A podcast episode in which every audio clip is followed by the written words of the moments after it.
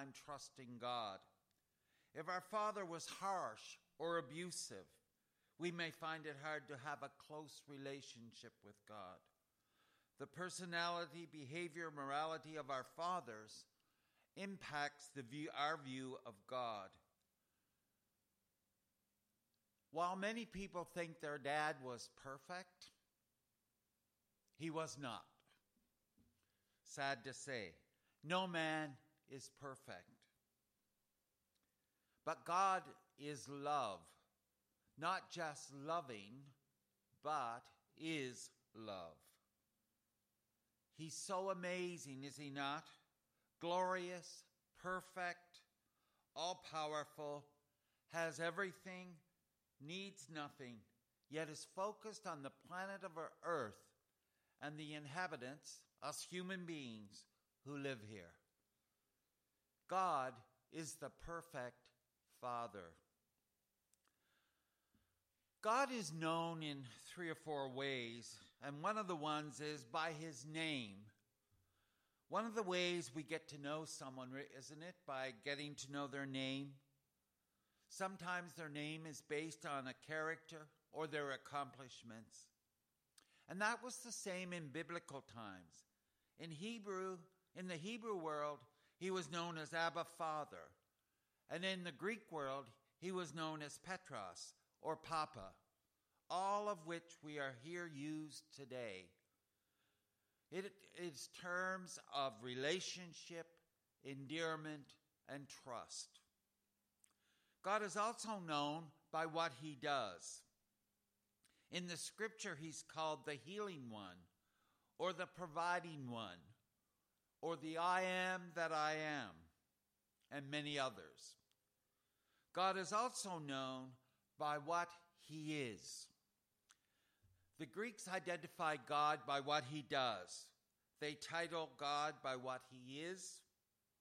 God is holy, God is love, God is described in many ways in Scripture, and he has many titles.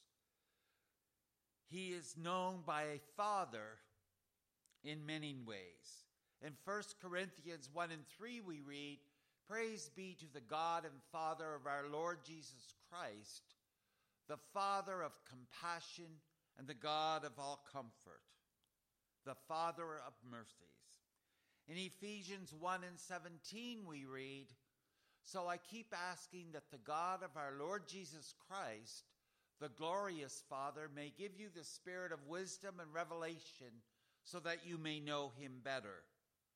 He is the Father of glory.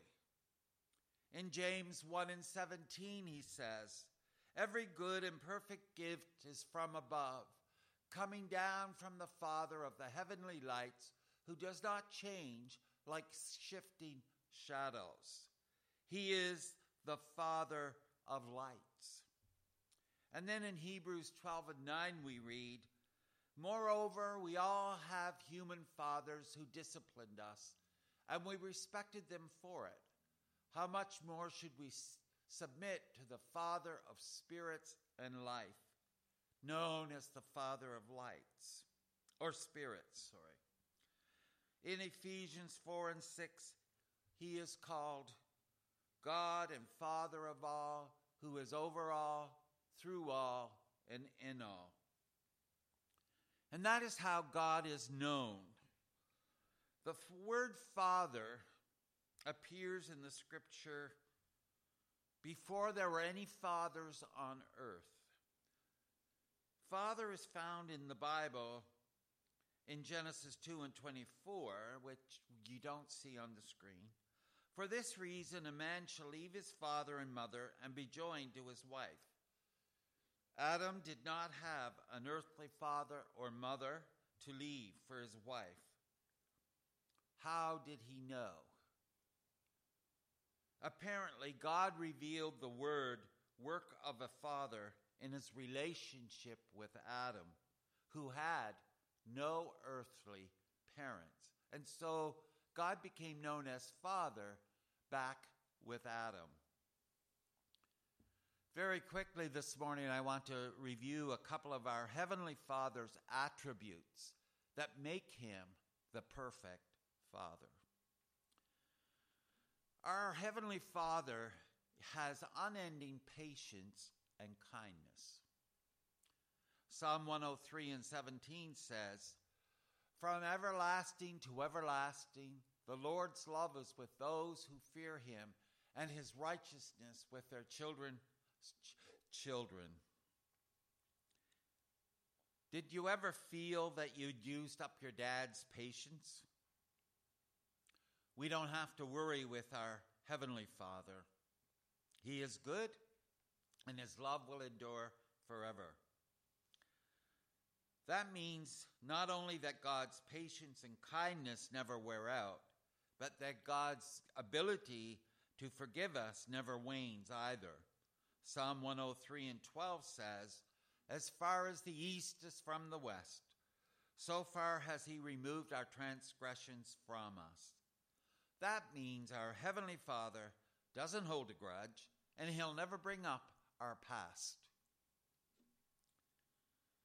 The next thing we know about our perfect Father, our Heavenly Father, is His door is always open. He's never got a bad day. He's never in a sour mood. He's never too busy, too distracted for His child. When we are in relationship with His Son, Jesus Christ, we have complete access to our Father, to our Father's ear. In Hebrews 4 and 16, it says, Tell us we can draw near with confidence to the throne of grace so that we may receive mercy and find grace in the time of need. In Psalms, we read that God will never let our feet slip because he never slumbers. But in Psalm 138 and 3, David sang, When I called, you answered. You greatly emboldened me, letting us know that God is never too busy to hear our cries and come to our rescue. You and I do not have to gain Father's love. Sometimes we may have felt that we had to earn our Father's love and respect by doing great things to make him proud of us. God is not like that. Romans 5 and 8 tells us that God demonstrates his own love for us in this while we were still sinners, Christ died for us. While we were still sinners, while we're still making mistakes, still blowing it, we're not measuring up all the time while we are oblivious to him and his love, he still sent God, his son, to die for us. Unconditional, sacrificial love. And it is like anything you and I can experience on this earth. God is a father who chose to love us. We didn't earn it and we didn't deserve it. We can't exhaust our Father's love. There's nothing we can do to earn it, and there's nothing we can do to lose it. In Romans 8 38 and 39, for I'm convinced that neither death nor life, nor angels nor demons, neither the present nor the future, nor any powers, neither height nor depth or anything else in all creation will be able to separate us from the love of God that is in Christ Jesus our Lord. In what that's saying is, there are no circumstances, seen or unseen power, action or inaction, that can separate you and I from God's love. That's powerful. And that is a promise that our Heavenly Father has the power to fulfill. Every person on this earth who claims to love you and never leave you will at one point or time uh, through death will leave. But God said, He there is no separation from God's love ever.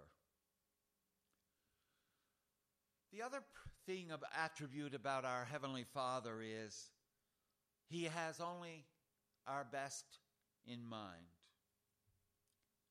You and I, as a natural human being, tend to be selfish, consider ourselves before anyone else. If you had a dad who was selfish, unselfish, and willing to sacrifice his own comfort, we had a gift. A glimpse of what our Heavenly Father is like is in Romans 8 and 32. He who did not spare his own son, but gave him up for all us, for us all, how will he not also, along with him, graciously give us all things?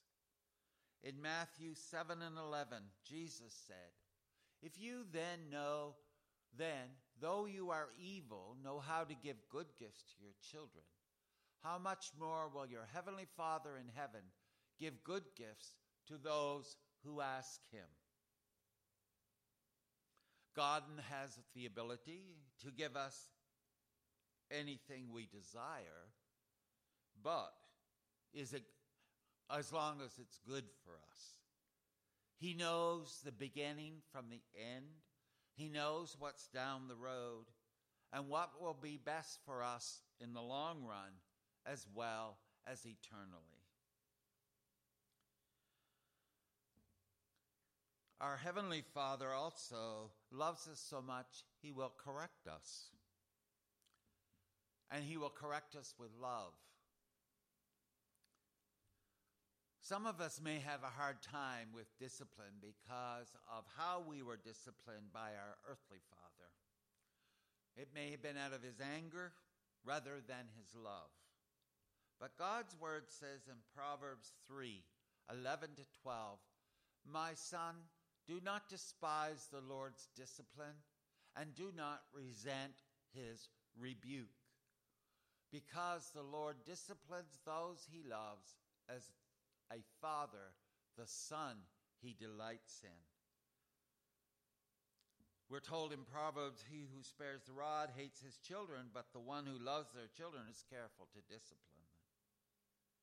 Have you ever had the experience of God refusing to give you something? or take something away that you loved.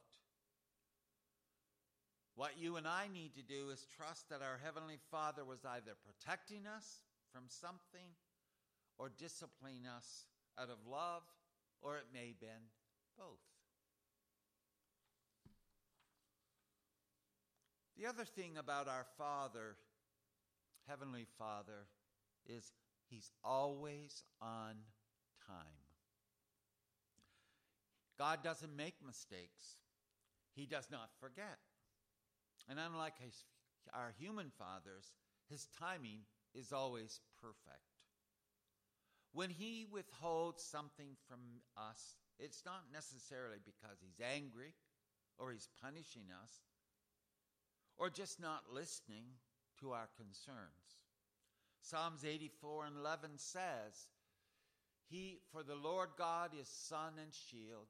The Lord bestows favor and honor. No good thing does he withhold from those who walk is blameless. If we're walking uprightly and asking God for a good thing and he's not delivering it, is it really good for us, that which we're looking for? Or is it that it's not time? The timing is off. This is where trust comes in.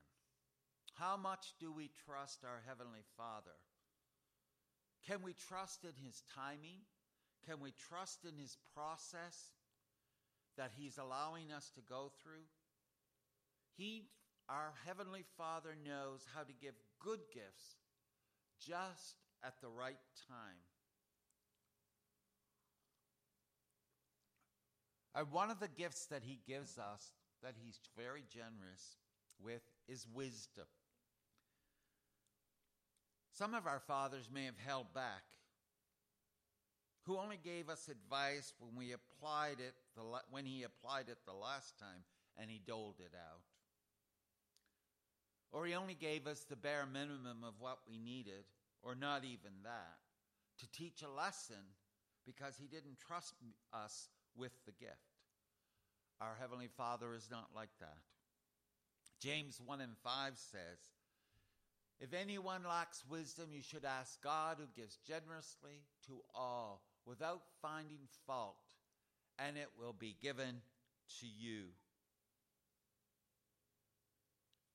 Wisdom he will provide. One of the things that gets you and I in the most trouble is that our Father allows us to make our own choices. We have free will. Now, God has expectations of us, just like our earthly father might have had. But the difference is, He doesn't disown us, He doesn't back out of our life when we select a different path. A wise, loving, and patient God, Father, He waits. In Romans 8 and 28, we read, and we know that in all things God works for the good of those who love him, who have been called according to his purpose. When we come back, if we have strayed the path, when we come back to his best plan for our life, we find it's something we really wanted, and he, we find he is able to use those mistakes we made in our life from that point on. The wounds that we had while we still may bear the scars reminds us of his love. We may have made choices that wounded, and we may bear those scars, but it doesn't change our Father. He, there is no condemnation from our Father. And you know, God loves intimacy. And that's one of the deepest needs of the human race to be intimately known. Yet sometimes you and I hide who we really are out of fear of rejection or that someone may lose interest in us when they discover what we're really like, warts and all. I remember the years that I had to hide my illness in order to not to be able to uh, be promoted, to not lose my job, and to have credibility. So, for many, many years, I wore a mask because I felt that if people knew, number one, job related, and number two, credibility would be gone and I would be rejected. Too, too, late, too long in life, I lived that way. And it was only when we can allow ourselves to be who we really are and allow the Father to uh, be and seen through us that life changes and we are free. David said in Psalm 139, 1 to 3, you have searched me, Lord, and you know me. You know when I sit, when I rise. You perceive my thoughts from afar. You discern my going out, my lying down. You are familiar with all my ways. Regardless of how we may want to wear a mask and not be seen as we really are by our fellow human beings, God knows all about us. And He still loves us. And with all that intimate knowledge that He has of you and I, He knows every detail of our lives, every thought, every act, everything. He still loves us.